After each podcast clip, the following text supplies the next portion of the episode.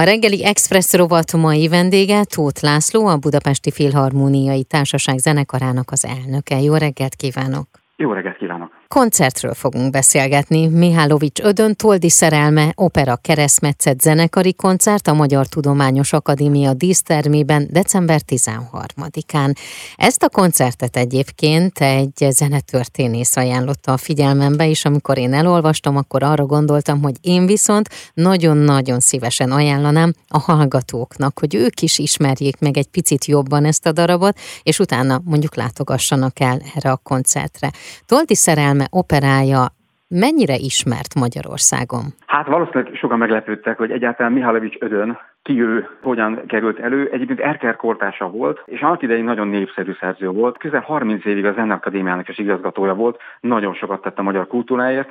Hát sajnos a történelem meg a kultúrának a kerekei egyeseket kiőröl magából, és sajnos ő így járt, holott nagyon meghatározó volt az ő művészete arra, ahhoz, hogy ma itt lehessünk, mert sokan tanultak tőle, sokan követték az ő zenealkotási struktúráját. Úgyhogy ezért is gondoltuk, hogy most közel száz év nem hallotta a magyar közönség ezt a művet. ezerkilencszáztízben volt utoljára előadása az operaházban, úgyhogy itt az ideje, hogy egy kicsikét leporoljuk, elővegyük, és megmutassuk a közönségnek, hogy ki is volt ő valójában. Amikor ezt a művet bemutat Adták, arról bármilyen anyag fennmaradt-e, vagy kritika, hogy hogyan fogadta az akkori közönség? Említettem, hogy Mihalovich Ödön nagyon népszerű volt a maga korában. Az operát is egyébként közel húsz évig játszotta az operaház, tehát végül is volt rá érdeklődés. Az, hogy utána uh, itt a világháború, első világháború körül miért került ki a köztudatból, ezt már ugye nehéz megmondani.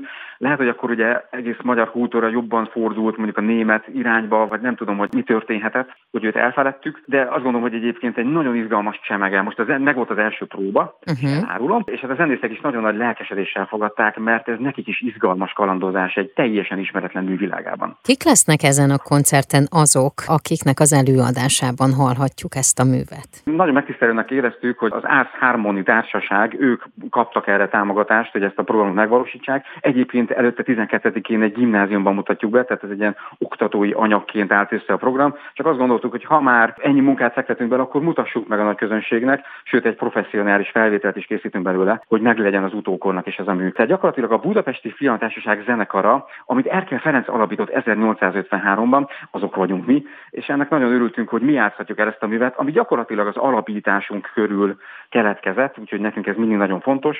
Az új Liszt Ferenc kamarakólus lesz a kórusunk, és a Pintháger Ákos, a zenetörténész, aki egyébként kicsit kutatja, utána ment Mihalovich Ödönnek, ő fog beszélni nekünk a korról, a szerzőről, a mű érdekességeiről. Úgyhogy így egy ilyen színes, közel másfél órás programot ígérünk, ez egy négy órás opera, abból mi kivettük a legizgalmasabb, legszebb részeket, és azt tárjuk a közönség elő, tehát december tizenharmadikán a Tudományos Akadémia dísztermében. Ez egy ingyenes koncert, de regisztrációhoz kötött. Uh-huh. Azért, hogy tudjuk, hogy hányan jönnek, hogy ne legyen kellemetlen a túl nagy érdeklődés, mert összesen kétszázötvenen férnek be. Ez a toldi kukac b f t z pont h u e-mail címen lehetséges a regisztráció. Na és kik lesznek azok az operaénekesek, akik előadják, és belebújnak a szereplők bőrébe? Gulyásik Attila lesz Tódi Miklós, Piroska, ugye ő Toldi Szerelme, a Borsos Edith Csilla fogja alakítani, és Tar Lőrincet Kelemen Zoltán. Gyakorlatilag Toldinak a barátja volt eleinte, és ebben a szerelmi háromszögben az egyik legfontosabb szereplő, és ő akkor Kelemen Zoltán előadásában hallhatjuk majd. És azt gondolom, hogy egyébként egy igazi időutazás lesz ez. Egyébként Mihalovich Ödönre nagyon hatott Wagnernek a motívikus gondolkodása. Készítettünk egy kiadványt, ahol a legfontosabb motívumokat kotta formában is megmutatjuk, és persze a közönségnek előre bemutatjuk, hogy mit érdemes figyelni füllel, hol érdemes követni a zeneszerző logikáját. Tehát Mihalovich Ödön Toldi Szerelme, opera keresztmetszet, egy rendíthetetlen hős, szerelmetes portréja asszonyi szemmel és címmel láthatják majd ezt a koncertet december tizenharmadikán. Még arról beszélgessünk egy kicsit, hogy a Budapesti Filharmóniai Társaság zenekarának milyen előadásai, koncertjei lesznek még mondjuk ebben az évadban, most évvégéig, illetve nézzünk át a következő évre is, ha merünk. Így van, így van. december tizenkettedikén az Óbudai társaskörben tartunk egy ilyen évzáró karácsonyi koncertet.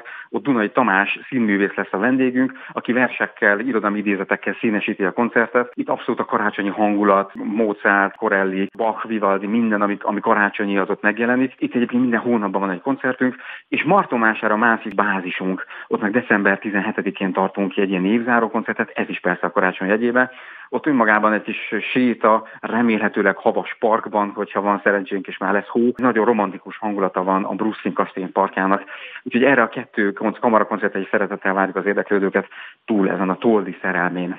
És jövőre átnézünk oda, vagy most nézzünk csak évvégéig? Abszolút átnézünk, ugye a kamarazenés sorozataink átkerülnek a nádor terembe, mert sajnos a válság okán az Óbudai társaskör is bezárni kényszerült kapuit. A nádor teremben folytatjuk ezt a kamarasorozatot, ahol ugye mindig megjelenik az irodalom és a vers, a martonvásári sorozat is folytatódik. Nagy izgalom számunkra, hogy január huszadikán Gyulán megyünk ünnepelni a himnusz kétszázadik évfordulóját, ugye ez a magyar kultúra napja körül időszak, és számunkra ez azért fontos, mert mi meg a száz hetvenedik évünkbe lépünk kétezer-huszonháromba, úgyhogy együtt ünnepeljük a himnusz kétszázat, a bé ef tíz-száz hetvenet, és közben Kodálynak a Galántai Táncok című művét is, ami száz ötvenedik évfordulóhoz érkezik, ott Gyulán is elhangzik ez a remekű, amit nekünk ajánlott a szerző, úgyhogy ez dupla öröm számunkra. A bé ef tíz pont hú weboldalon minden programot megtalálnak, és a részleteket is. Én kívánom, hogy mindegyik előadás telt ház előtt legyen, és további rengeteg koncertet kívánok még. Köszönöm. Köszönöm a lehetőséget. A Reggeli Express rovat mai vendége Tóth László volt, a Budapesti Filharmóniai Társaság zenekarának az elnöke.